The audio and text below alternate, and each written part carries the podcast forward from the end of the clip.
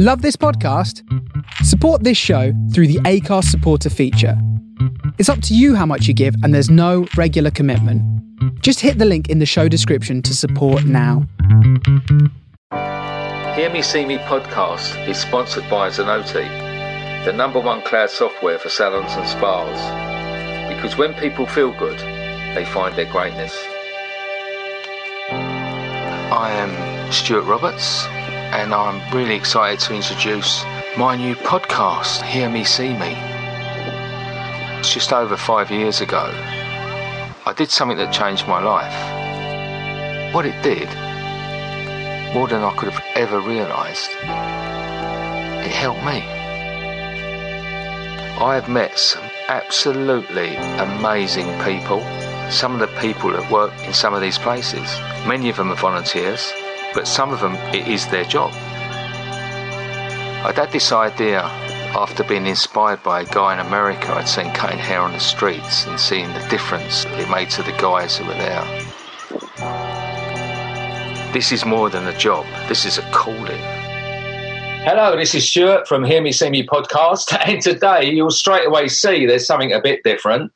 I've got a very special guest podcaster with me, my, my daughter Esme Roberts, and it'll become clear when I tell you I'm speaking to today is the wonderful Jess Megan, who I've been following for quite some time. We've got Scroobius Pip in common and Dara Lynch, who's done some wonderful work. So uh, it was. Gr- I'm so pleased to have you on board. Hello this morning, Jess.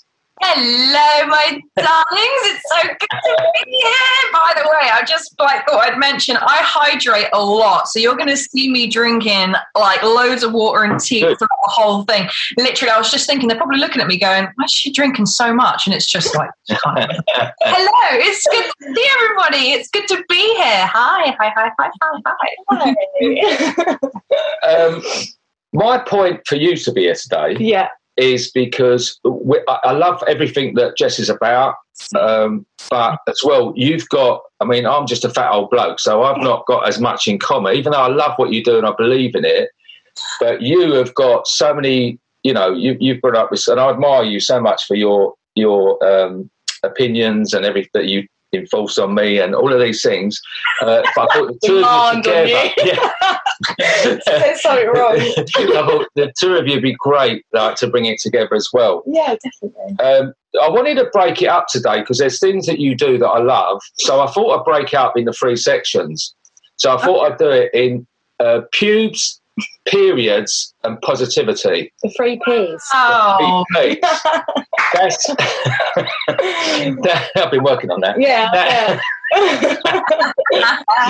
firstly, there was a, a recent um, the the documentary was fantastic about growing out your fro. Mm. Um, so tell, tell us how that come about. the Bring Back the Bush program on Channel Four. Wow, that was um, that was an experience. I'm really pleased I did that. In hindsight, it was such a. At the time, I was really like, oh god. It, at the end of the day, it was a challenge because it was I was getting my pubes out in front of the nation. So let's face it, it was a little bit of a sort of like, it did take me a minute of going, oh, and it wasn't just people's opinions. It was more about a brand's going to work with me again because it's quite, you know, just put myself out there a little bit. Um, so I was contacted by Channel 4. I mean, to be honest, the way these people contact you, I've got no idea. I'm assuming they found me on Instagram, but, you know, like they are just so good at what they do, the research teams. And they found me.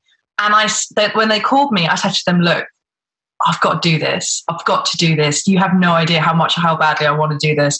Um, I didn't know at the time that I was going to be getting my pubes out. They didn't actually tell us until like two weeks before filming. Right. So I don't know if you, if you guys did watch it, but there is one girl who dropped out. And the reason is because we were all sort of led to believe that there was going to be a beach party at the end and then they sort of said, "Oh, actually, we're we're thinking you could get your pubic hair out that you've been growing for the last six weeks or whatever." And I was like, "I mean, that's a little bit of a bomb, isn't it? Like to drop two weeks before like we're supposed to do this shoot." But it was amazing, and honestly, I think it's one of those things where it's a bit like a lot of stuff these days. You do it to like there's a small team there and it doesn't you sort of don't realize you don't comprehend it until you're sat watching yourself from your living room with your mum and your partner just sat there and you're all just like what i'm just watching like oh like thinking like this is because i hadn't told anyone like what i'd done. Um and I don't even think I don't even think my dad's watching. In fact, I told my dad. I said, "Do you know I've got my pubes out on national TV?" And he went, "Oh, did you? All right." Then. I think he's completely rolled over like a turtle now and just gone, I don't care anymore. Like, like, he was really resistant at first to like a lot of the things that I wanted to do and a lot of like, you know, my job and like, and it, I think now he's just like, I can't, did you? Oh, I don't, yeah, all right, yeah, okay. I'll, I'll get round to watching it at some point. But it was, it was an amazing, amazing experience. Really, really cool. Sorry, I chat a lot. No, love it. What a statement. you've, no, but you, because you, you, there's been a lot of pub talk recently because we've been in lockdown for so yes, long. Yes, yes. So, it calls like topics of discussion, though, doesn't it? Because you think, you know, everyone's like, no, I shave because I like it. I like my hygiene. And when you actually sit back and reflect, you just think, wait, do you actually like it for your hygiene, or is it just society telling you that hey, you should not have hair? I, oh, do you know what? Even right now, I like, I will tell you right now, I do not know. Like, I cannot find the border between, am I doing this because I want to do it, or am I doing this because I've been told? And, and it's like, how do you know? Yeah. Switch. And I think sometimes you just have to, that's when I'm like, right, I have to go easy on myself right now, and I have to accept that there are some things that I might do until the day I die that are just ingrained in me, like by a patriarchal, patriarchal society, and like it is what it is, and I might do them to that. I might think, oh,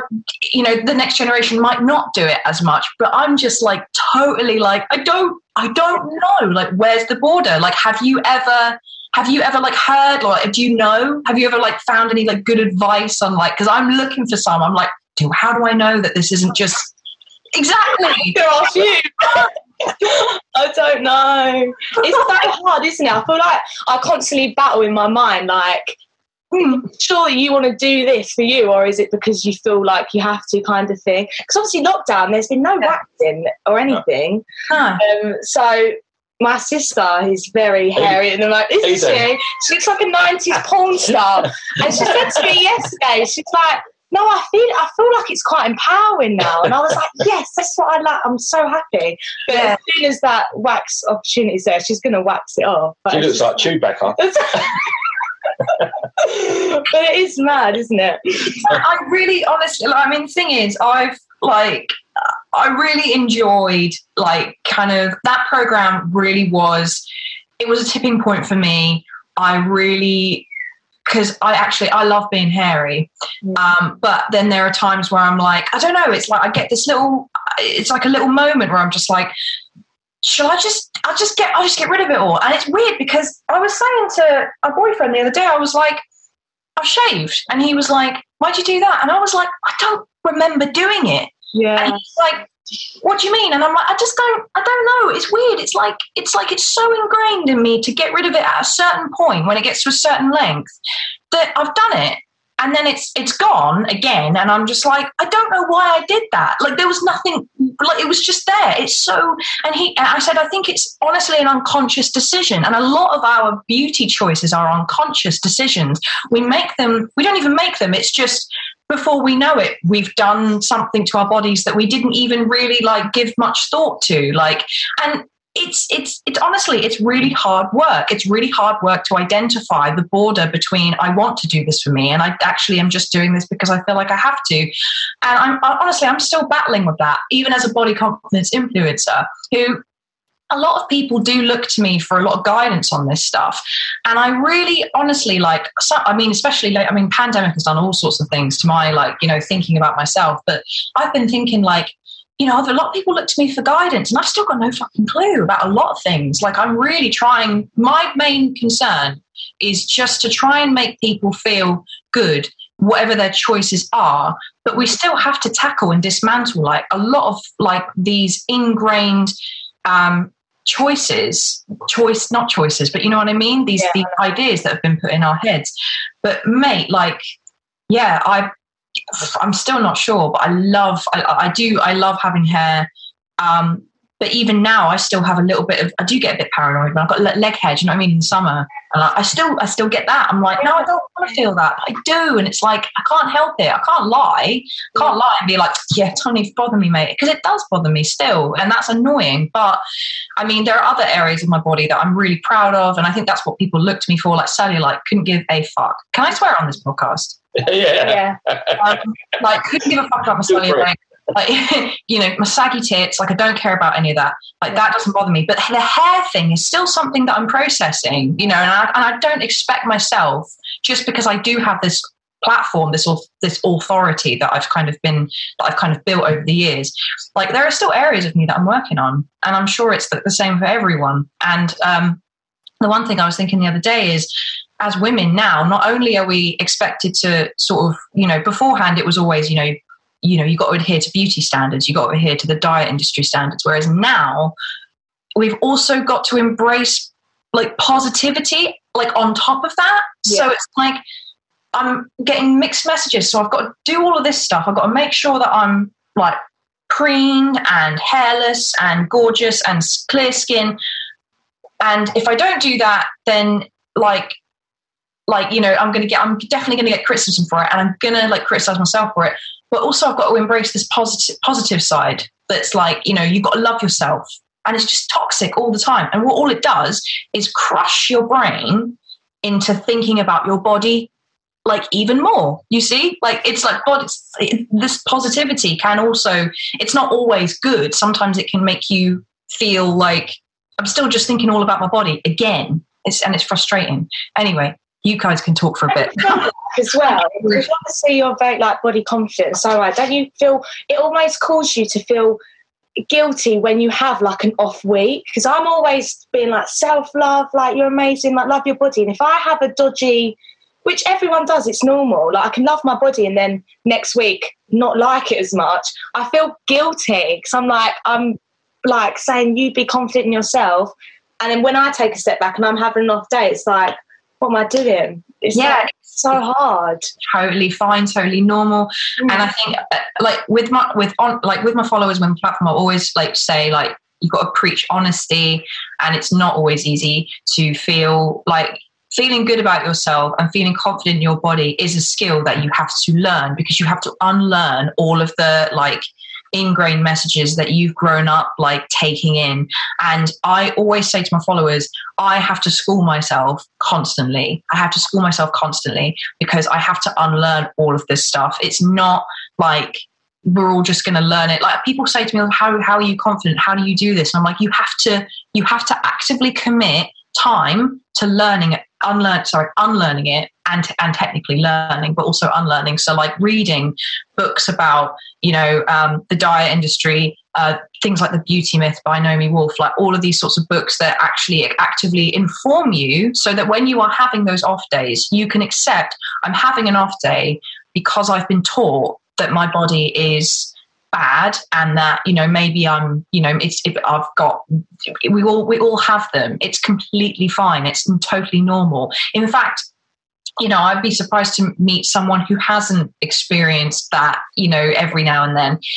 But if you are armed with the I would, I would like the sort of academic is like you know the kind of like the socio like political information that you need to like to, so you can sit back and go, I'm having a bad day, but I know that it's because of this. Yeah. I know that because I have that information. That's why I say to people, listen to podcasts about body confidence, listen to like, you know, listen to these things and read these things because it will teach you and it will arm you with that information. So you know that it's not just, it's not like that your body is bad. It's just that your brain is having one of those days where it's like sending thoughts and it's like, everything is bad and you're like can you provide me with evidence that my body is bad? And your brain's like no.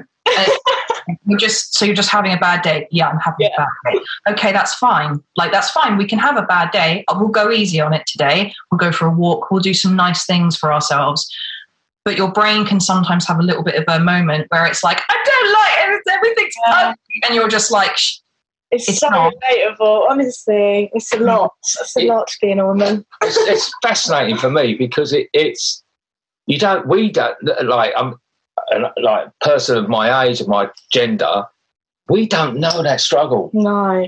and I get I, I'm learning. I'm learning. I'm you teaching me, and I, uh, I, I- you, you know and that program was great because it it highlights what a big deal because uh, on the surface it's got that little sort of uh, thing of oh it's just about women growing their pubes out, you know, and then but then you see the effect to a point where a woman has to pull out. What a big deal it is, Mm. and that's why I think these type of programs are really crucial because Mhm. they, they they open up to more a bigger audience of, Definitely. of that. Yeah, think the amount of like white cis men that just come across your program, watched it. They probably learned so much, and like it's just. Do you know? Yeah. what I, think? I, I always when when I watch it, I thought I think I really hope like a thirty-year-old builder's watching this from Epping, and it's like come across your program, and he would learn so much. That's why I just think it's so good that we've got educators like you out there because people need to learn. And it's, it's a really yeah yeah I, I i completely agree and honestly like my idea i would love the idea of them just sitting there going what a load like initially like what a load of shit it's Yeah. just it's just an opportunity for women to like fucking complain about something else there and they're watching it and they're like it's quite good actually oh look that did you know that did you know that about like playboy and it's just like i quite like that yeah. Yeah. I, I only tuned in to see some pubes, and then I ended Oh, up getting God. educated. But that's the thing, like that's it. Sometimes people get learned, and actually, like I was saying this to uh, my friend the other day, and I was just like, well, quite, what, what I quite like about my platform is that I lure them in a little bit. Do you know what I mean? It's like they're like, oh, lingerie pics, and then wham, I'm like, right. Know, Did you know? Good evening, sir. Did you did, do you know about the patriarchy? Let me just- and the ones every and obviously a lot of them leave, but that there you do hook some in that stay, and then they go, it's the problem is like a lot of people read defensively. They just read they read and see defensively. They immediately think she says men that's got to be me. Fuck her. Like and that's it. End of conversation. And it's just like it's just it's part of it and that's and that's fine and i try my best to kind of like you know i try my best to say look it's i don't even want to say not all men because i don't don't really like that phrase anymore. Um but it's just yeah it's just trying to like it's trying to bring people in and like educate them and hopefully they stay. Not everyone will. I appreciate that the way i speak can be quite off-putting but i don't care. It's No. just like meh, i'm not that bothered. Um, but no yeah no the, the, the, program was great and um, i mean pubes are life like i love them like and i love i love i love talking about this stuff i don't know if you guys saw i uploaded a photo recently it was well maybe i say recently it was last month and it, my pubes were sticking out of my pants. And um, I got a lot, a lot of shit for that. Actually, a lot of shit from women as well. Surprisingly, I was really like, I was really surprised by that. Um, and it was, it was a shame. But it's people are just so. I the one thing that I, I can't believe this. Like this is mad. But the one thing that I notice, or the one thing that really upsets me, is when men say that's unhygienic. And I'm like, right, so just to clarify, you've got no pubes in, in on your pubis. Just, you know, you've got no pubes on your groin. And they're like, well, yeah. And I'm like, right, so, okay, so, like, it's, and I'm like, I feel like this should lead you to a logical conclusion now. Like, I can let you go from here. But they're like, yeah, but, you know, you know, it's unhygienic on women. I'm like, you've got, you've got to be kidding me. I've, I mean, I uploaded them to my, to, like, these screenshots of these comments to my stories because it's just like, the the differences that we're taught were in pubes in men and women it's just this idea that like and w- also sorry babes but like why have we got to be hairless there's something a little bit creepy about it don't you think Isn't it? I feel I feel like this all the time. Like the Yeah. ideal like beauty standard for women is no pubes at all. Yeah. Looking, like really young to the point Yeah. where women feel pressure to get cosmetic surgery, Botox. There's just something about it that I just think it's really strange. If you're if you don't fit into that standard, you're just not seen as perfect. And it's like, but why? There's like people could be sexy with pubes. It Yeah. makes no sense to me. But it's creepy it's creepy it. it's yeah. creepy. Like somebody, like I mean, there's lots of like speak on this on the internet now, especially over on TikTok. The Gen Zers, like they're they're pretty onto it. But basically, it's like somebody did like a quiz, and they were like, right, like beauty standards. Um, do you prefer hair or no hair? No hair. Do you prefer um, like you know cellulite or no cellulite? Or no cellulite. And it went through, and it went, congratulations your preference in a woman is a child. Yeah. And it is like, yeah, because I mean, I was, I, was, people have been, started to realize, I mean, as I know it, especially, I got more, um, I was looked at more and creeped on and followed more when I was like between the ages of 14 to 18, maybe 17, mm-hmm. Than I was when I was 21. Like, and I absolutely got more attention as a as a literal child yeah. than I did when I was like uh, like even a young woman, even a, like a 21 year old, I was still like I still noticed I got more attention when I was younger, and that is that's what's really it is not ill. it's like it's something that I'm I'm going in hard on now. I speak about a lot online, and I'm just like, guys, this is wrong. This is really bad. Like, you know, why do we have to look like children in order to in order for people to think we're valuable? This is really fucked up. So, yeah, it's a big conversation, Stuart. Like honestly, like it's yeah, yeah. just podcast. Yeah, well, no, no, it's brilliant. And uh, but the thing is, as well, that that as soon as that comes to that level, then that hits a real nerve with me you know. Mm. And um, I, I, was only watching a program last night about the sort of paedophile hunters and the actual oh, amount of uh, uh, of uh, the, the, size of the problem, mm. you know, the size of the problem, and so people are actively looking for that online, and they're actively. But what is the scary thing of that is it's that sort of grey area that that's mm. acceptable, but then it, you know, but this isn't. So that's the horror. But that's not. But that, where does that blend in from that to that? Mm. Where does that go on from that to that, and where does mm. that develop? And that's that's the scary thing, I think.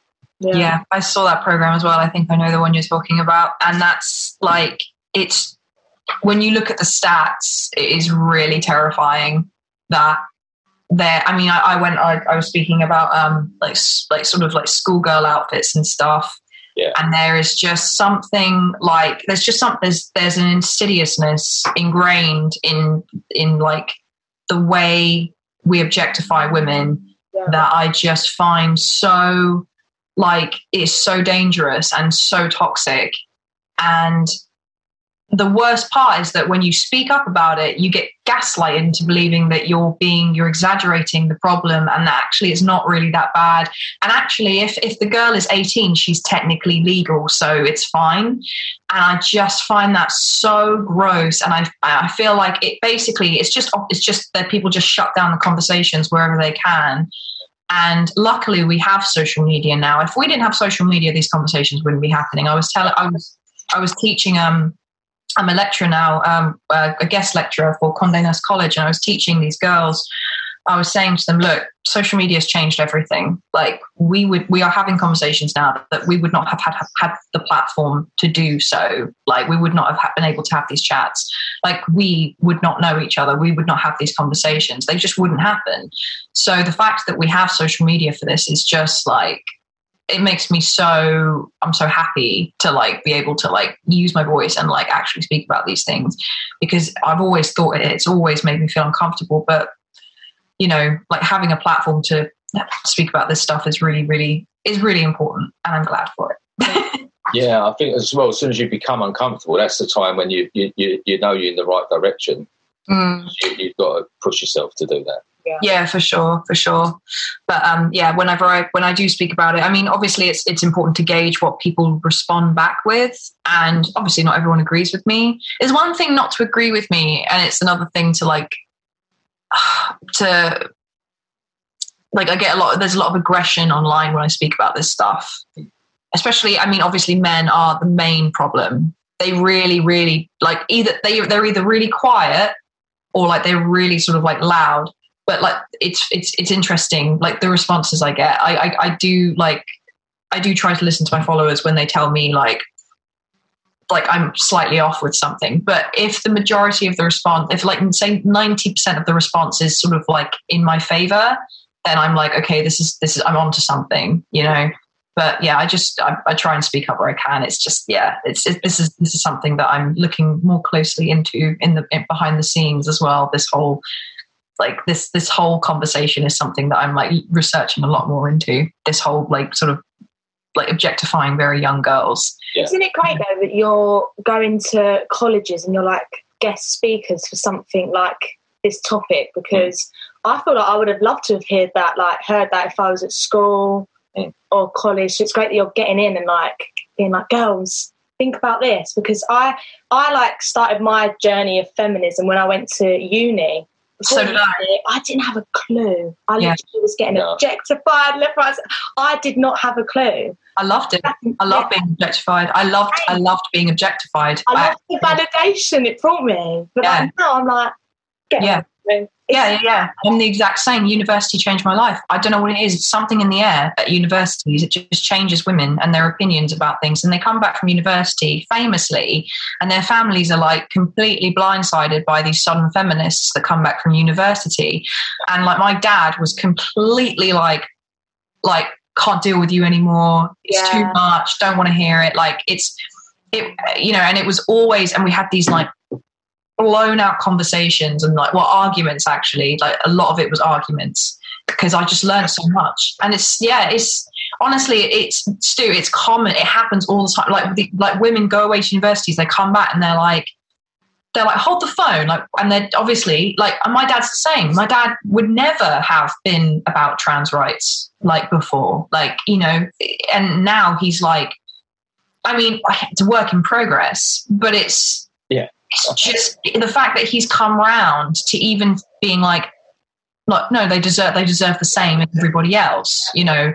But it's just this this there's this ingrained thought in a lot of in a lot of like you know men sort of like you know fifties and so on. And I'm, again, like you know, Stu, don't mean to generalize at all, but it is something. It is a problem, like in terms of like they've grown up in a different time and it is, it is, they've grown up in a completely different time and so now you've got this generation of people who are fighting for a very varied sort of like spectrum bell curve of rights for all sorts of different people and it just i think to my dad and i think to people like my dad it just feels like a huge like sea like this cry of attention from all these different people. Everybody wants a voice. Everybody, and they. And my dad's just like, why can't it's it's it's just like why can't we all just kind of why can't we just respect each other? Why can't we all just get along? And the thing is, it's like, Dad, you know, these people don't. These people don't have rights. Like these people yeah. don't have a voice.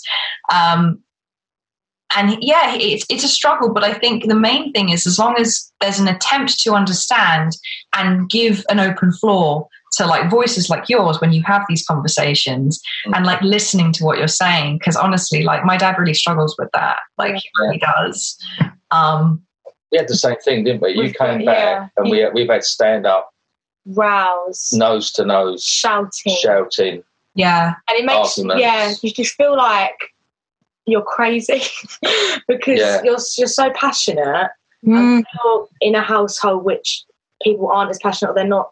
They don't understand it more. Yeah. It makes you feel like you're actually a crazy person. But I do, I do say you have come on so far. Thank you. With it, and at least you try and learn because a lot of well, men don't care no. to even try. So it's so good that you even try but and understand. The thing is, I've had to go through such a learning process over the last 15 years because mm. I had to become sober. So, uh, yeah. you know, I'm just coming up 15 years sober. And, and when you were saying earlier about your battle with your uh, constant thing of being, you know, like authentic to your positivity, it's the same what you have to do with sobriety. Yeah. You know, you have to, I don't, you don't just stop drinking and then become a sober person. You constantly have to change your, your ways and it, it, it's a constant battle and it becomes something that you you, you just evolve and it's continual process Every mm. day is a learning day yeah you know it was a bit like this and, and speaking up for dads and your dad um, it's and, and, a lot of people understand this from our generation mm. and we've said we've had chats about this yeah it's not that we don't you know like we we do believe in what you believe in but i just try and defend just where it comes from it doesn't come from a they get it comes from our influences. Yeah. And in the seventies, we were brought up on um, entertainment that was based on racism, sexism. You know, we had the Jim Davidsons to laugh at. We had the Love Thy Neighbour programs Yeah. to watch. I've, I've and I've downloaded them and shown you some of them, haven't I? Yeah, I could Like, watch it. You know, uh, you know, like Alf Garnett and these things. Mm, Um, and I said, look, this is what we was brought up with. yeah, yeah. You know, so we can't. And as you said earlier, you can't unlearn stuff. You know, I spent the first forty-three years of my life doing a certain thing. I couldn't switch it off. I had to then unlearn. It's taken me fifteen Yeah. years to unlearn day by day, Mm. and and that's what you're facing as well, and it's what we're facing.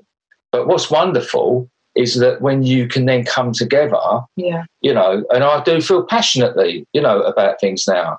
You know, uh, we watched It's a Sin, didn't we? I'm crying, Oh, I'm crying my eyes out. at It's a Sin. You know, I can't get my eyes out. show. You know, and it, but like, and it was so poignant because we, I remember living through that. Yeah, I remember the AIDS advert with the tombstone, yeah. and it brought. But I was oblivious at that time, and I was one of them who probably thought like that Yeah, so it's and I cringe inside. Yeah, I think, my God, I was about to say like that. thinking, thinking that. And then when they say, "Oh, yeah, it's a curse," and it's a, you know, I remember probably being that person who was thinking that. But Yeah. it's, it's been forgiving enough to go right. You, you, you know, but uh, and being willing to learn, Yeah, to unlearn, and then learn, yeah. No, it takes ages to unlearn what you've been brought up to know. Like, I went to uni like a, like I said to like an uneducated person, and I feel like with you, you've done well because, like you say, you've been growing up from a little kid all the way to now. What are you laughing at? I'm just laughing because I've- um, it's been, it's been, it's, it's been emotional. Yeah.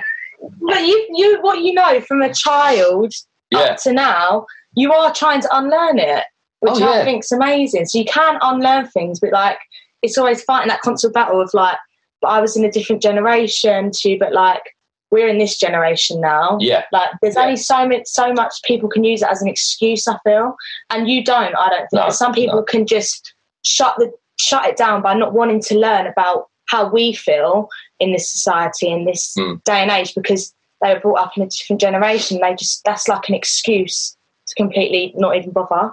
yeah it's it's a very it's an interesting art it's an interesting thing the way i see it is like um especially with like people like my dad and my grand like my, my grandma um and my i've got a sort of one side of my family is very conservative Mm. is even if they seem very like they close down the conversation very quickly the way i see it is i've planted that seed now. It doesn't really matter if they've seen they've seemed defensive to it. The fact is i've planted that seed of thought and like that could grow into something um, so it's not always that I feel that everything has to be like a loss if somebody doesn't immediately like my dad, and my dad is proof of that. You know, he's come around leaps and bounds in the last like five years. Um, and I, you know, from conversations that I thought he had written off as completely irrelevant. And it's because he values me as his daughter and he likes and he and he values my opinions. He sees the power that I have outside of like what outside of speaking to him. And i think that makes him sit up and go okay like maybe there's something in this. And plus someone i love is saying it. Mm-hmm. And that's why like women like you and me like are so powerful in that we have that influence as as daughters. And i'm not saying that like again like this is another whole conversation like you know emotional labor and whatnot and having to kind of give our time um, as women to try and kind of like teach people empathy for vulnerable marginalized human beings. Um, and that's like yeah that's a whole other thing. But it's just trying to i think it's just we're creating a more tolerant society. And my dad very much like you um, the, the it's a sin thing. I remember my dad getting really upset because there are these like vulnerable ill gay men in these hospital beds completely alone like and their mothers wouldn't even come and see them. And what we know now he was like, "Oh, I would go and I would hug them and I would be there for them." And he, I was like, "You wouldn't have done it then." He's like, "No, I wouldn't have." But he's like, knowing what I know now, like just knowing that, like not even their mums would go and see them. Like that's he was like, "I can't." Like that really upset him because it spoke to his, it spoke to him and it spoke to us sort of, I suppose, my dad does have like a pretty big ego, but he's also a very protective guy, and that that just knowing that you know these people needed someone and like they died alone that completely that's that sort of reached out to him and i said dad the thing is like that's still happening now. And there are trans people out there who are being murdered for who they are. And he was like that's not right. And that's and it's just having those breakthrough moments where it's getting other people to understand other people's humanity and that's where it, it grows for like a beautiful flower from that point. And then they start to come more open to it because at the end of the day the source of people's understanding and compassion comes from a relatability factor that we're all just humans and we all just want to be loved and understood. Um, and i try now as you know, uh, years ago, I used to be so angry at my dad for not understanding. And now I'm like, I try and hold space for him to have his sort of like moment of, I don't like, he, you know, he doesn't get it, but, you know, while also kind of like giving him a little bit more time mm. because these are kind of like, these are very, like, to him, it's very complex concepts. But also, I say to him, Dad, like, it's important that you don't spend too much time like like kind of understand because at the end of the day that you know that like it's the kind of thinking that the toxic thinking that you have does have an effect like on general society especially now with social media because we're putting all our thoughts out there. Um, but like he's he's getting it much better now. So yeah it's it's just trying to get people to understand other people's humanity isn't it yeah. Like when you see somebody who needs your help, like I know that you definitely do, like for what you do, um, you just think this person needs my help. It probably wouldn't matter to you, like who it was, but they because they because they, they need help. So yeah, it's. I mean, this is. A, I've actually never spoken about this before. I've never spoken about my dad because I think, I think he like. I think I've always just felt a little bit like uh, because it, it, I think it's this is this conversation has given me the opportunity to explore that a little bit because I've never done it before in, in public. I've never, I've literally never spoken about my dad ever. My mum a lot because she is made she made me the feminist I am in a lot of ways. But yeah, my dad didn't have play that part at all. And actually it's been me that's been teaching him. So it's an interesting one to like have. So if i seem at any way like a little bit like it's just because it's fresh ground for me. I've never spoken about my dad in a, on a yeah. podcast or anything. So it's weird. But it is it's, it's fascinating because I, I, just know I, I, feel like i know your dad. I'm going to give your dad a big cuddle if ever meet him but yeah, oh you guys would get on so much. I mean i told him what you did. I told him that i was doing this today and he was yeah. like obviously like he's very much he's very much you know big respect or respect but you you touched on something there that that um, you said about it doesn't matter who they are if they need help. And I think if you are empathetic and you you know it, that really does come through. And it, it, I've learned so much just in doing um, I think it's seven years in November that I've been doing haircuts for homeless. And I because I've met I've met everyone yeah. it is not you know it affects homelessness yeah it doesn't discriminate like yeah. Yeah every race creed color uh, i've met trans people i've met you know more than often more than one i met uh, trans people in that position. So not only are they trans they're also homeless. Yeah. And i learned so much from one guy who um sorry lady. Done it and I? See but I'm learning okay, I'm learning sure I'm learning. aware, aware. But I learned from one lady uh, but she explained to me, and she she was homeless, so she'd managed to get a certain amount of stuff done. Yeah. But she it wasn't very much. So she, she was aware that she, you know, and I've done it. She loved it when I've done her hair. That was That's really empowering. But what she explained to me was because I'm, I, I rely on national health, and I've only can go so I can't get anything done. That I don't. I'm not convincing. So if I go to the toilet if I go to a woman's toilet, I get like, "What are you doing in here?" Oh, so sad. And I never thought of that. Yeah. You know, I learned so much from her. Yeah. you know, the struggle of A, being trans, but B, being extremely poor. Yeah. And literally yeah. having got a home. She, she hasn't got a safe space to feel no. accepted or like she's not going to get beat up for, for who she is. She's on the streets and having to deal with that. Yeah. I can't even imagine how that feels. It's, in, it's incredible. It's incredible, unimaginable kind of poverty and complete and utter like underprivileged life that i mean uh, the thing about and, and trans is so because i think like a lot of the trans people we see on television or in the media tend to like we tend to accept them when they sort of adhere to that sort of gender role or they look like yeah. they look like a conventional woman you know they ha- like you know i'm thinking like obviously trans people don't tend to feature on RuPaul's Drag Race, but they have that kind of really they they conform to what we think a woman looks like. Yeah. And that's the only time that we give them any credit or value as a woman.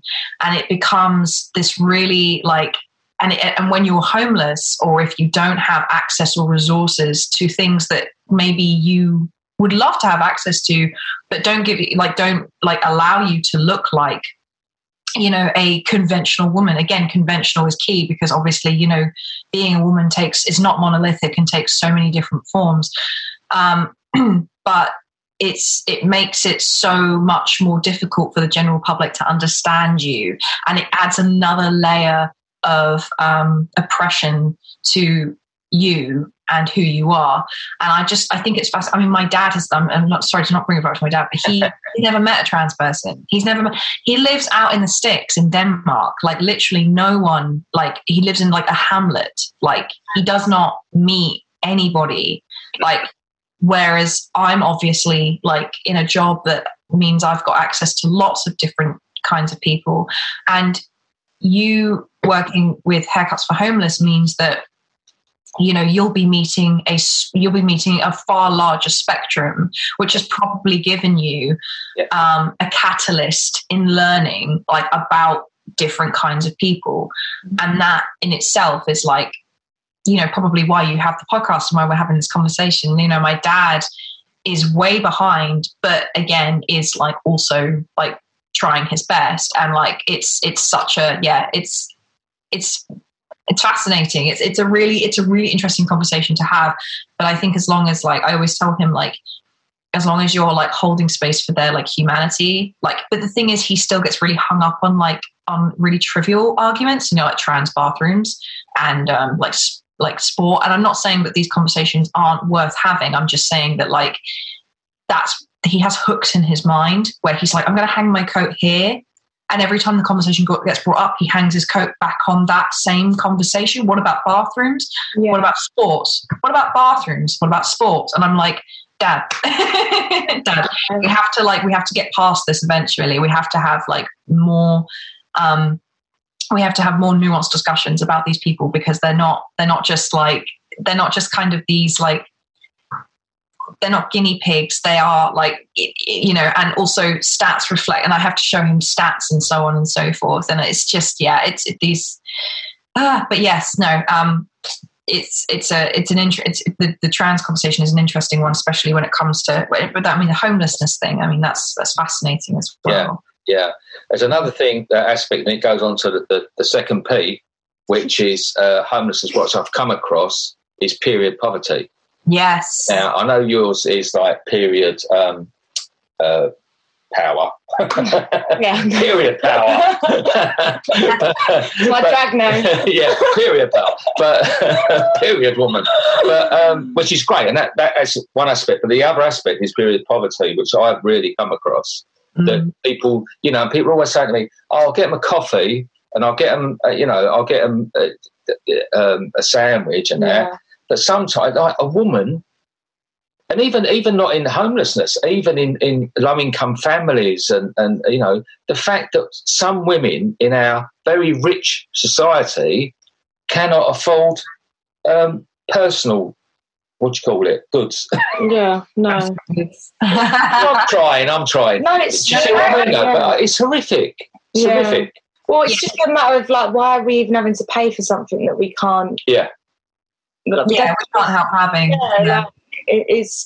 So I can't imagine how homeless women feel when they're ju- when I'm on my period. I could be the most, well, you know, moodiest, moodiest person. So I like to just stay in bed all day and eat chocolate. So I must be constantly on my period.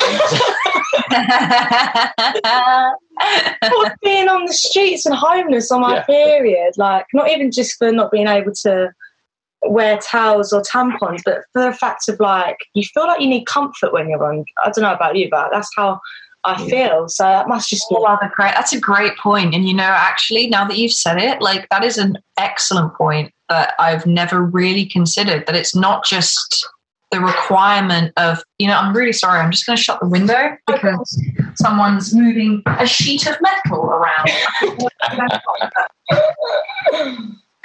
it's very, very irritating. Right. That's a great point that you just made in regards to the comfort level. I actually I actually haven't really considered that because, of course, when you're on your period, it's not just I need a tampon, I need a pad. Yeah. It's I'm in pain, I have cramps, I'm obviously, you know, I'm, I'm feeling quite dirty down there, not because periods are dirty, but because obviously, you know, dry blood and mucus and whatnot. And that can be very, yeah, there's a whole other level of like, and the comfort thing, like you said, like, I I personally like I'm a little bit of a I'm one of these people that I'm like, no, let's get up and go. Like but at the same time, like I'm like, sometimes I do need like a, a break. And if you need that, if you're somebody that has terrible cramping or whatnot, like or if you're particularly moody and you don't want to interact with the world, you don't have a safe space and you don't have time. No. You don't necessarily have the privilege of just you know, like I'm not saying you're lazy, like don't get me wrong, lying in bed. Like I'm saying I when I lie in bed, like you and I have that option. If it's like, you know what? I'm gonna take the time, I'm gonna take some time for myself in a safe space where I can lie in bed. Um, we have that privilege and they don't. And there's so again, it's like my apologies, I just belched. Um, but like period poverty is very much focused on providing um, tap like you know the things that you need to plug but and absorb but not really any of the other things not nothing else that you you may need while while on a period. So yeah it's it's it's a really great point that that, that comfort i've never really thought about that. Yeah it's, No, it's I. Look at me. No, neither have I. It just kind of came.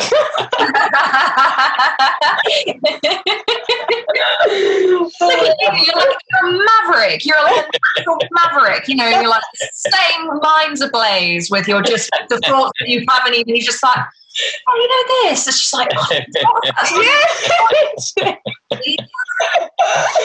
we love that. The other aspect of it is that thing of, of period shame, the anti-period shame. Yeah. So that's the other thing that that that I I know you both stand for as well. yeah. I mean, Jess has had some great pictures online with her with her pad showing. Yeah. You, know, uh, you It's love what all that, we- don't you? It's what we literally need, isn't it? Like, the more we can normalise periods, the more accepting it would be within society.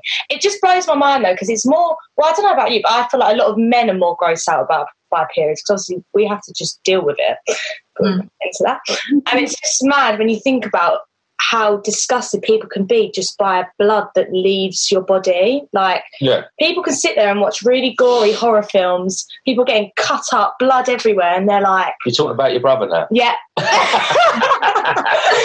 They're sat there with their popcorn, like, this is amazing. And yeah. I'll leave a, a pad on the side with some blood in it, and he's like, oh my God, that's it, isn't he? Yeah. He's like, that's Be, disgusting. I'm be, like, be fair with him though, he can't watch A and E either, can he? yeah, So- true. Yeah, not Tom so- necessarily, we'll, we'll forgive him a little yeah, we'll forgive him a bit. But that But, uh, kind of difference is yeah i think i think ultimately like it's such an interesting like it's a multitude of like there's such a there's like a multitude of conversation but yeah i I, I upload photos pro- annoy I, I upload photos sometimes to annoy people like i upload photos that are very open like showing actual blood um, that i have like you know leaked on my period um, not because i think that that's what everyone should do but because sometimes I feel like you expose people, you you literally drown them in the deep end. Like, and you're like, you get them so sort of like you have them question their own prejudices, um, their own internalized prejudices about something when you expose them to something that is so like beyond what they've like usually seen that you know it normalizes it for them far quicker. There are posts that I've posted literally because, again, it's not something that I'm like, everyone should do this all the time. Yeah. It's just because I want to kind of like, I want to kind of boil them alive with what, with the message I'm trying to like give them. And so that when they're exposed to something a little bit less sort of in their face, it doesn't freak them out as much. And I think that it's really it's really messed up really but i mean i mean not just i mean western in western society we have a pretty like conservative outlook on periods but then when you look at the rest of the world i mean there's isolation huts for women who are on their periods. They're not allowed to interact with people on their period. Um, that's how shameful and dirty it's considered to be. And i think a lot of it's to do with again this idea of women like we want sort of like we want to believe that women are essentially just children that you can fuck. Yeah. and when you bring up periods it's a it's a sort of like sign of puberty and it's sort of like it's very it's very weird. It's kind of this weird sort of like de- mental denial of of um, that this happens because it doesn't happen in, i mean pornography is a big like you know reason as well. It's sort of like it just this isn't sexy. Women are supposed to be sexually objectified, and periods are not sexy. Um, and I don't, so therefore, I don't want it to feature on this plastic silicone idea of a woman that I've created in my mind, because we're always presented with the Barbie doll version of women. So when that woman is growing hair and bleeding, it's very like it is for so many people. It's it's at odds with what they've believed women to be. When women are just like men, just humans. Um, they are just they. We sprout hair, we grow, we have growth spurts, we stretch, our skin dimples. There are. I've tried to. I, one of my biggest things I talk about online is the human body is not made of plastic. It is going to grow. It's going to sprout hair. It's going to move and it's going to change because, like, it's as old as time it's such it's i mean the human body is is just i mean like honestly i get emotional over how incredible human body is. And i get so like angry that people have boxed the human body into thinking it should look a certain way because there's so many different varieties. And it's the most intricate and fascinating piece of biological machinery that has ever existed. And the fact that people get so like obsessed with trying to kind of like create this synthetic version of it is so disappointing when there's so much value and there's so much I, I, don't like the word beauty because I feel like it kind of you know you're beautiful babes like shut yeah. up like, you know what I mean? Like, it's not about being beautiful in the conventional way. It is absolutely like just awesome mm. what it can do. Like, I sometimes look at my fingers and the way that, like, I can do that. My brain has developed all these different neuro pathways into knowing exactly what I want to do next and all the words that are coming out of my mouth right now. That's amazing. Yeah. How can we not be so in awe yeah. of the human body. It's, mm. it's, it's incredible. And then you look at how old it is and how far it's come from millions and millions of years.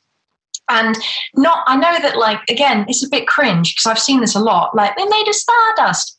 I don't mean to like it, it, but it's true. Like we came from nothing, and look at how amazing we are. I mean, ultimately, like I posted this yesterday, and I think it's amazing. We are just gangly flesh beasts mm. with long limbs, and we have a hole in our face full of protruding bones. I mean, if you're really wanting to be very body neutral, or at least you know, like consider the fact that we're all very freakish looking, like we're all very odd and I love that thought because I think that comes away from the whole you're so beautiful, like, you know, value yourself. It's like you could just think of yourself as a flesh, fleshy tree. Yeah. Um, which kind of helps things somewhat. But I went on a rant there because I think I think this is why I'm so sort of like open and honest on my platform because I think I just find I find it so like this is this being a having a period is part of being a woman. And as much as like and it's it frustrates me how it's seen as a woman's thing. Well as part of obviously as well like shout out to like non-binary people like obviously like they're uh, you know not everyone who is uh, has a period is a woman. But it is so like it is it's it's always seen as such a like hippy dippy problem you know? It's just like oh it's a woman's thing like whatever it's what gives us life. It's part of the process that gives life to every single human being on the earth. Rather than seeing it as a woman's thing oh woman's time oh it's just like a little kind of issue oh whatever you know. It's like can we not consider this as part of the circle of life which gives life to every single human that we know? And like without it it we none of us would exist. No. so can we stop making it like such a little like issue that's like oh just you know do you see what i'm saying? Yeah. i just find that a lot of the speak around periods is so like um i'm thinking i'm trying to think of the word like it, it's so diminishing. It's so like uh you know it's it's, it's like celebrated i feel. Yeah. Like we learned just about like at school when you was taught about periods I don't think feel like I was taught in like a celebratory like way. It was more like the facts and do you know what I mean? I feel like I, yeah, here's yeah. your fuck off. Like yeah, yeah here's a like, yeah, we actually knew about like how amazing it is. Like we the, we have periods that causes people to be on this earth. Mm. I feel hmm. like we'd celebrate it more and it'd be more normalised. And I don't mm. know. I feel like there's there's a lot long way to go for periods to literally be like a normal thing. But I feel like we're doing a great job, I guess. A much better job. Yeah. Like I'm glad to see that so many people I mean, you know, and I, I was having an interview with this this news website the other day. They said, you know, how much of a part do brands have in normalizing this? I'm like huge like mm. absolutely massive. Um, I worked with a brand recently who one of the pictures went viral and I mean, they were still using blue liquid. And I was like, right, what we're going to do is we're going to actually, I'm going to show you the power of marketing something honestly. And that, and it was the best campaign they ever did. It went viral because it was an honest portrayal of it wasn't even that controversial. You might have seen it. I'm just wearing a pad on some mesh pants and I'm proudly showing it. Like, look at this pad. Oh, yeah. God. And people were so like, whoa, it was a clean pad. It wasn't even, there was no blood on it. It was a clean pad. It was a literal piece of like, you know, like it was, it was just five fibers. Like it was, and I was just like, come on, guys. Like, this is how, this is how messed up it is. And it's just like, it, it really is like, it's, it's, it's just trying to normalize it by speaking about it and showing people it and just being like this is it's really okay. It's not gonna it's not gonna do anything to you. yeah it's, it's, interesting what you just said because uh, I've, I've, never thought of that. You said about the blue liquid. Mm. so you hmm. mean like on the on the adverts and you see the like why is it blue liquid? Yeah. Because it's again it's it's it's, it's our advert it's our adverse it um, yeah. Yeah yeah we don't it?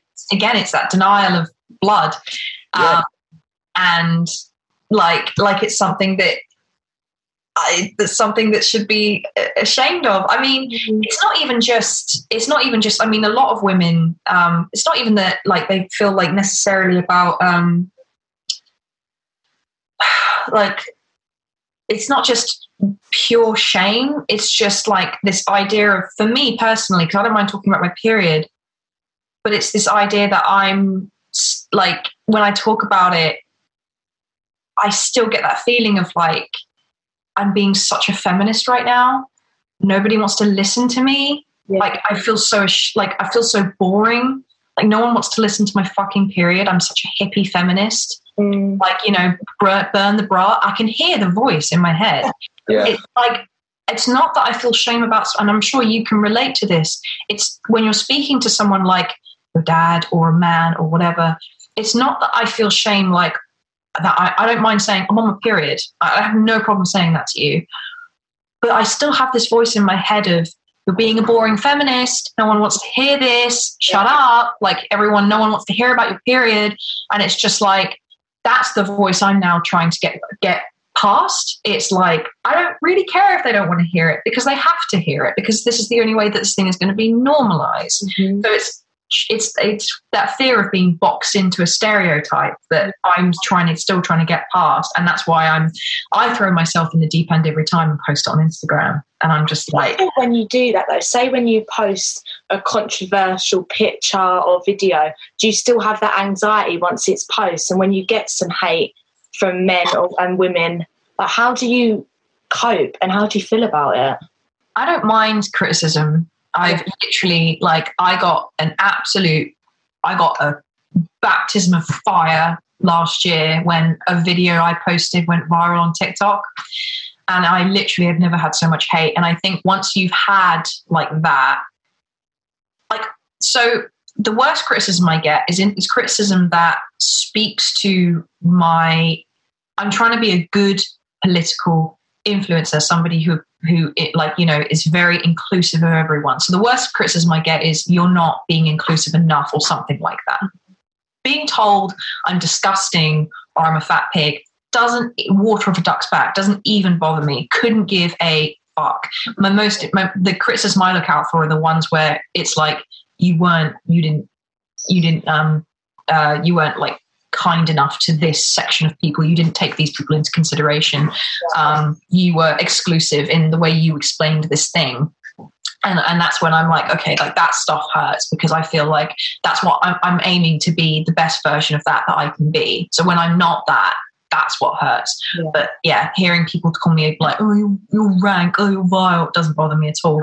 The, the other thing that bothers me, especially with social media lately, is deplatforming. Instagram has become incredibly um, discriminatory, and so is TikTok's terrible for it. TikTok is blatant, blatant with how discriminatory they are towards bodies that basically don't fit into that cis slim size eight. So yeah, yeah, they are so bad at it. Like, I mean, like TikTok, Instagram, at least they kind of try to hide it, whereas TikTok was just like, you're disabled, bye. Like, yeah. they even, like, it's mad. But, um, and their, their, their policy on it was, well, we're just trying to protect these people from being bullied on the platform. I'm like, why don't you invest your resources and energy into actually like dealing with the trolls as opposed to deleting people, marginalized voices? But that's a conversation for another day. Um, I don't mind. I don't mind criticism. It, it, it's Instagram that really bothers me. So when I get nervous, it's because I'm like, are they going to deplatform me for posting this? Because yeah. at the end of the day, it's like watching your shop get burnt down with no insurance. If my Instagram gets taken away from me, that's my job gone. And that's again, maybe we could do this another time but yeah this is a that's again that's a whole other like thing i love what i do and i love putting messages out there and i love being i love being controversial i don't mind people calling me names it doesn't bother me at all honestly like in fact it kind of makes me laugh and actually i use criticism not to anchor me but to propel me i've said this a lot on on instagram mm-hmm. um, it's just like when people criticize you don't always see it as because you're doing the wrong thing. So oftentimes it's because you're doing the right thing. So use it to push you as opposed to bring you down. Um, so if anything, like I actually kind of get off on it in a way. I kind of enjoy a little bit of criticism. I, I enjoy controversy because at the end of the day, like I'd rather people were talking about me than they weren't. But yeah, like deplatforming and being told that I wasn't inclusive enough, those are the two things that bother me the most about social media now. That's worrying, isn't it? The deplatforming thing yeah. that you can't be authentic with what you believe yeah. in. Yeah. That is a worrying thing. And it leads on to the, the last thing of the body positivity, because you said it doesn't fit in like if you're not size A and all mm. that, and that's what you've really mm. you've been you've been in that you know since mm. you was very young, weren't you? Yeah, I look back at school time and I th- thought I was really fat and I was like hating myself. I. And I look back now and I'm like, oh my God, Esme, number one, you was actually smaller than what you are now, but I'm so much more confident now. And it's just mad because I feel like we are taught from such a young age, like from literally when we start going to school, that if you are look a bit curvier, you've got some hips, like you are told that you are fat and you aren't like accepted in the beauty standard. Mm. That just I feel like that comes with age and time, doesn't it? Because I'm definitely still on the process of it all for sure. I've got to say, I'm so proud of you. Thank you. I'm so proud of you because you, I, I saw the struggle you had when yeah, you was a young girl, yeah. and it was worrying. It was so worrying. Yeah. That you weren't, and you had that thing, and you had that thing because because you're such a different shape to your younger sister. You're so close, and you're so mm. you're two different completely shapes. Mm. But it used to it used to worry me how much it worried you. Yeah. Um, and to the point where um, you know, like when you found your strength, yeah. you, when you found yourself. I mean, uh, tell tell Jess, how did you come back from Ibiza that time? Oh my god, yeah. I, I, was in FIFA. I went straight from the club to the airport. I was in a, you'd love it. I was in a body a jumpsuit which was full on lace I had a thong on and no bra, so literally my nipples were through the lace, and my bum cheeks were out, walking around Gatwick like. like me in year seven or a 13 year old girl would never dream that Esme at the age of 20, 21 would ever be doing something like that. But I think it is. I'm, I'm sure you can relate. It's literally a part I don't even want to say that because it's so frustrating, but it's part of being acceptance of a woman and accepting yourself. And it doesn't come from a young age. I'd be so shocked if someone at a young age is as body confident as I am now. I feel like it's a part of the process, but I really hope like we can get to a point where women are happy in their skins from like the age of 13 even if they are like curvier. Do you know what i mean? But, it's the dream. Um i would i mean this is partially why i'm i'm sort of like i'm i'm getting into more educative educational spaces now because i want to try and ingrain a healthier message about bodies into young girls. Because the thing is in your formative years we learn all of these horrible toxic messages and ultimately yes you know we can do the work as a, as as like older women as adults um, to unlearn it. But ideally it's the idea is to try and a not learn it in the first place. I'm not saying that that's like completely realistic but actually i do have a pretty optimistic outlook on that. Um, and also like to get um, to get young girls to like learn better, healthier, in, like messages about their bodies and their formative years because the formative years fuck you up for life. Yeah. Like you carry messages from when you were a child through to your adulthood, and that will spill out onto other people, and it can affect you. Like they say, like you know, you if you um if you don't like what's that phrase? It's brilliant. It's about cutting your if you if you're cut when you were younger and you don't heal it, you'll bleed onto people who you know didn't cut you or something like that. I, that is not the phrase. It's something. I understand. Yeah. You yeah. end up you end up bleeding onto people who didn't cut you later in life, and that's you know that's that's on trauma. Um, and I think that women specifically have a very very ter- have such a terrible connection and relationship with their bodies. And that has an active effect on who they become as adults. And it's not just and I'm, I'm seriously this isn't just about loving your body. This isn't just about appreciate like you know body positivity and body confidence.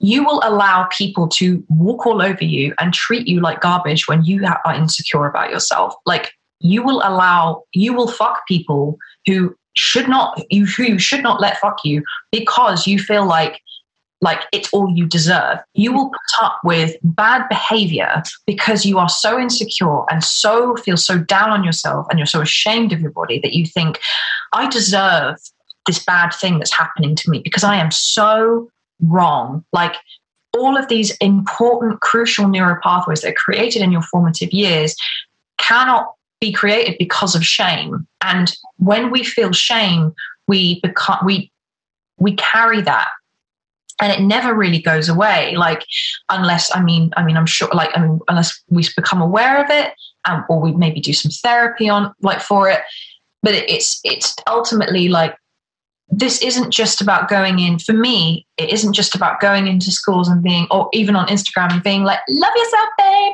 ah. It's not like that. That's often what I see nowadays, and I get really frustrated by it. It's partially one of the reasons I've stopped posting as much as I have because I just find the space too like pink and glittery. And again, nothing wrong with those things. And I genuinely like some of those things are accessible entry points to girls like and i'm you know if they've just discovered it it kind of brings them in and i don't mind that like i'm not criticizing it i just feel like it's not enough it doesn't get down to the crux and the root of this really systemic problem that we have. And it doesn't and it's not it's not just about love yourself it is about if you feel like if you feel shame in yourself you will allow people to treat you badly and you will make choices in life that will further your trauma and anxieties because you feel like you are not worthy.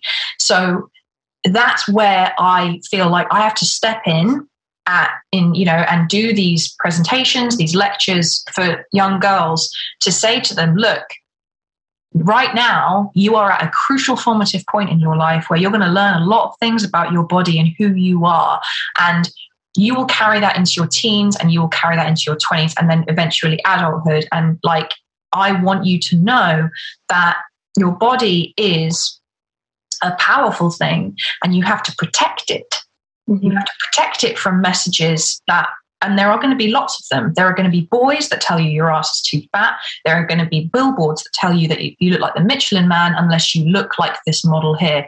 There is going to be a lot of it. And I want to arm you now with the information that you need to basically, you know, you might see it, you might feel it, but, but then you'll step back and go, I am still worthy. I am still of value, even yeah. though I don't look like that. And that boy that said my ass was fat, okay, that hurt that did hurt. But now I know I'm not going to fuck that guy yeah. rather than I should probably fuck that guy because he's just told me my ass is fat and no one else is going to love me. I'm lucky enough that he's here right now.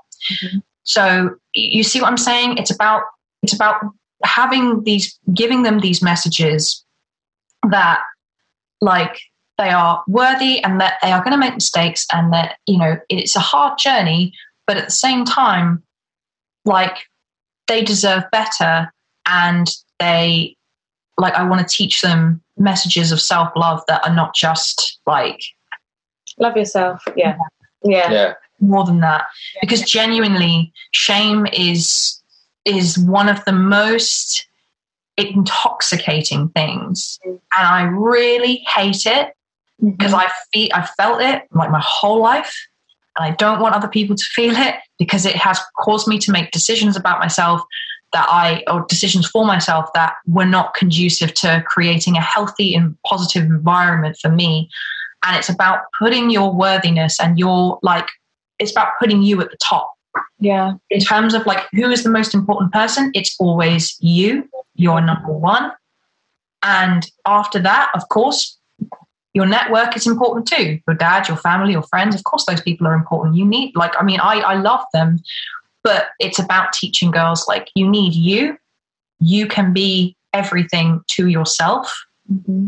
and that's that i just that's why i want to go into education because i think this is so much more than just yeah. posting a meme yeah you know, this is much more important than that It'd be, it would be so amazing like if we had more people like you in schools at the age where you feel like you need that person telling you i would have loved to have heard that when i was 12, I would have needed that. My life probably would have been a lot different, different, and I probably would have made a lot of different choices and decisions. Mm. So if it if it is there from an earlier age, when we just go on our own personal journey with it.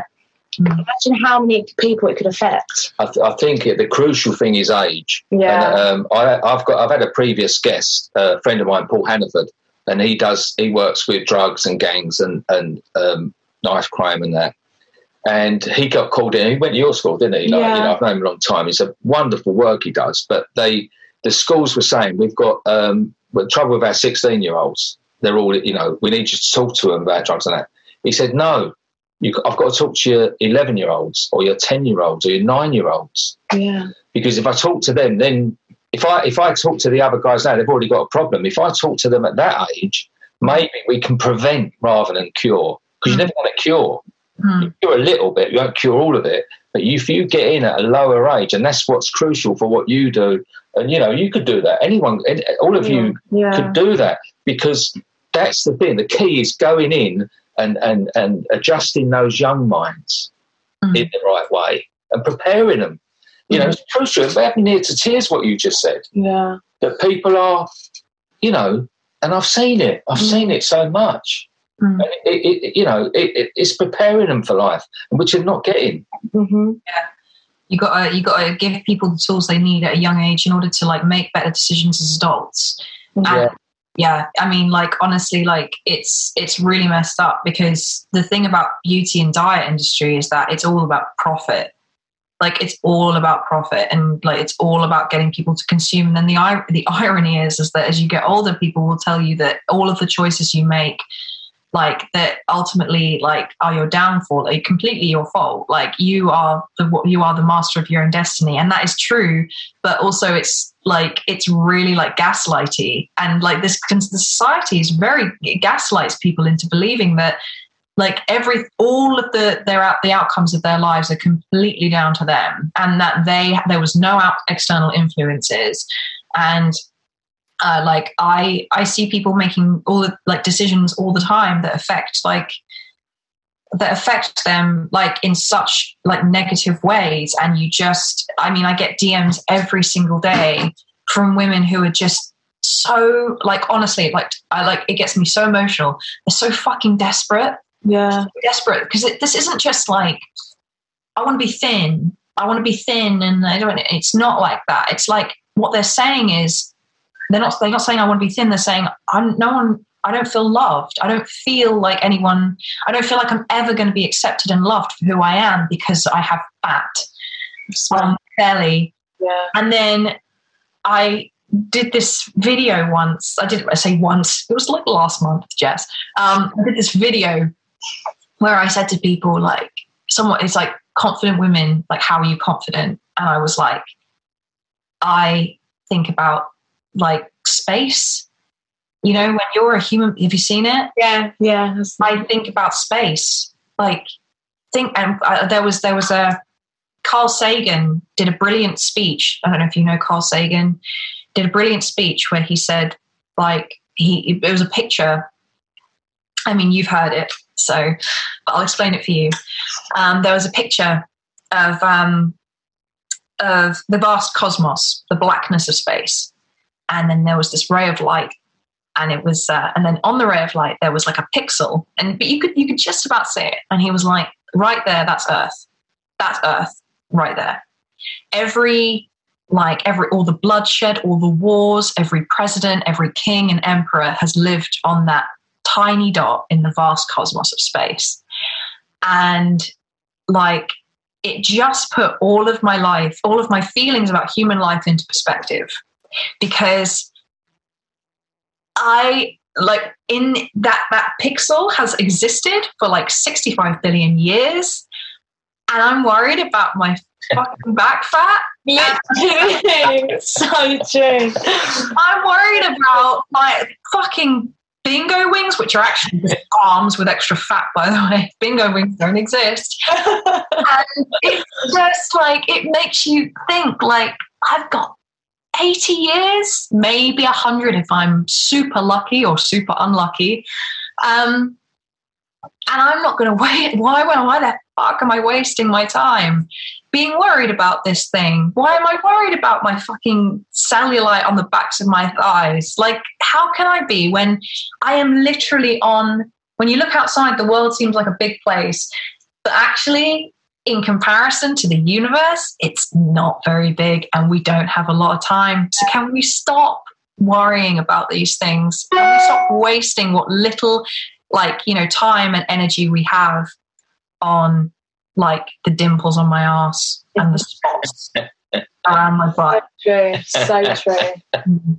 I That could think- change lives. That, that the, looking at it like that, that could. I've, I've just realised that we're nearly we're way over. I could talk for hours. I'm so sorry, Jess, because I, I know that you know you, you've been really generous with your time now. But I just think it, it, tells us that we've got to have a part two at some point. Yeah, episode two. episode two's coming. Yeah. I would love to do a part two. Um, and honestly, like I, I, I, genuinely like I've had a really nice time. So I'm just, I, yeah, I know what you mean. It's like it is. It's a. It's it's. This is my dream chat. I love talking about this stuff. Yeah. Um, actually, I don't really. Um, whenever someone asks me to do a podcast, I get a bit nervy because podcasts are like obviously I edit a lot of what I do and put it online, like as in like in terms of films, you know, I, I cut bits, you yeah. know, but like podcasts are all there's yeah. it's a constant stream. And you know, I often get very like, oh, I don't know if I'm very good on podcasts. What if I say the wrong thing? But it's never as scary as I think it is. No. If you ever do one of your talks, I would love to come as well. By the way, if you okay. do, yeah, yeah, yeah. I, can, I can set that up. Well, I'm doing um, a talk on the sixth of March for the Warwick Women's Summit. Okay. Um, I actually have yet to decide on a subject. Hopefully, they don't listen to this. or they will. Like, hopefully not. Oh God, what if they did? But because I'm supposed to have decided on the subject by now and started writing. It's on. It's next Saturday, so I'm a bit like. but maybe I could talk about. I don't know maybe I could talk about this, like like changing the world. Maybe I'll do like a provocative title, like changing the world through self love, but then actually be like, this is what we got to do. We mm. got we got to get out. We've got to get the message out to the youngins. We've got to like we've got to make a revolution. You know, just completely like yeah, like do something a little bit more because I'm yeah, I need to sort it out straight away. I, I mean, I told you about it, Stuart, didn't I? Because I'm like writing this thing and I'm like, oh, it would be nice to have a podcast actually give me a break from the writing. So yeah. feel free to come to that if you'd like. Yeah. That's that's a free event. So okay, cool. Um, yeah, sixth of March at I want to say 12, 20, but I can send you the deets if you DM me. I can send you the deets if you DM me, girl. Okay, cool. I've got you. well, thank you. Yes, thanks. You've really made this special for me. And thank you yeah. because, you know, I, I fucking love what you do. Yeah. Uh, and uh, you've made it really special today. It's just over five years ago. I did something that changed my life. What it did, more than I could have ever realised, it helped me. I have met some absolutely amazing people. Some of the people that work in some of these places, many of them are volunteers, but some of them it is their job. This is more than a job, this is a calling.